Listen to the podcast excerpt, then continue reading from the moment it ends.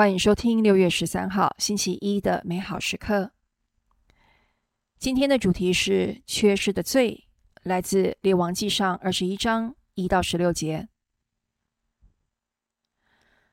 那时候，以斯勒尔人纳波特在以斯勒尔靠近撒玛利亚王阿哈布的宫殿有一个葡萄园。阿哈布对纳波特说：“请将你的葡萄园让给我，我可以用作菜园。”因为离我的宫殿很近，我愿拿一个更好的葡萄园来与你交换，或者如果你认为好，我也可以照葡萄园的价值给你钱。纳波特回答阿哈布说：“上主绝不许我将我祖先的产业让给你。”阿哈布由于伊斯勒人纳波特对他所说“我绝不将我祖先的产业让给你”的话，便闷闷不乐地回到宫中。躺在床上，转过脸去，不肯吃饭。他的妻子伊泽贝尔来见他，问他说：“你为什么心里这样忧闷，连饭都不肯吃？”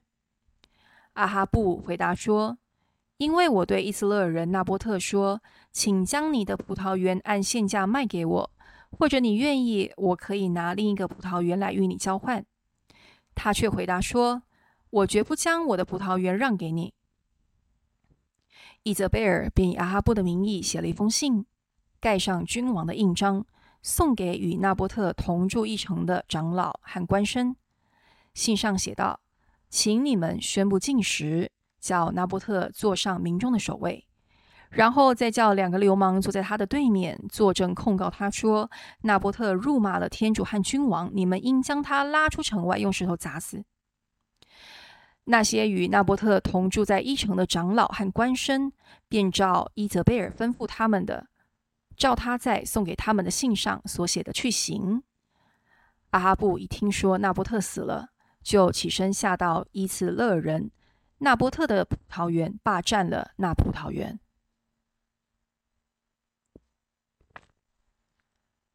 大家应该都听过“明枪易躲，暗箭难防”的这句成语。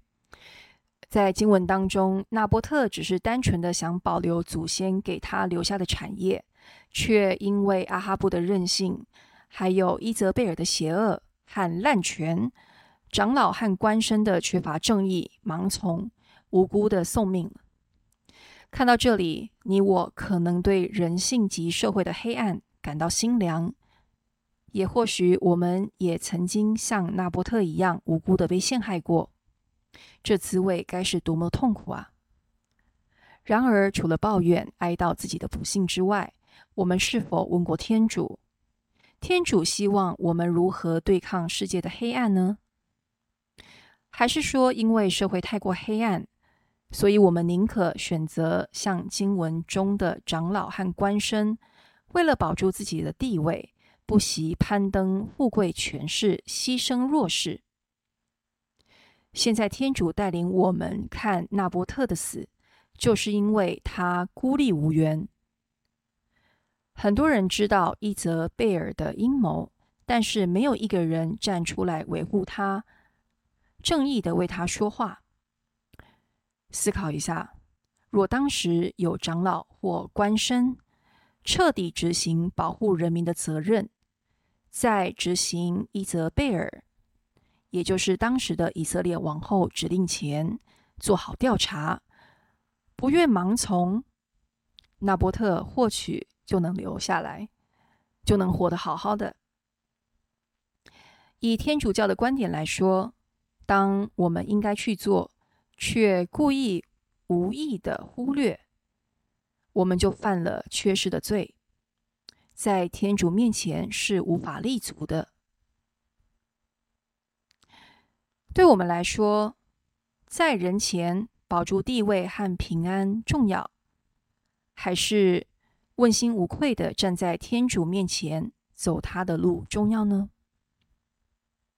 我们品尝圣言，与纳波特同住在一城的长老和官绅，便照伊泽贝尔吩咐他们的做了。活出圣言。每当别人要求你去做不正义的事情的时候，你要勇敢的拒绝。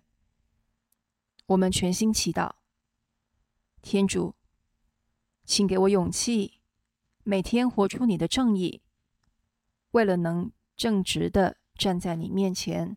阿门。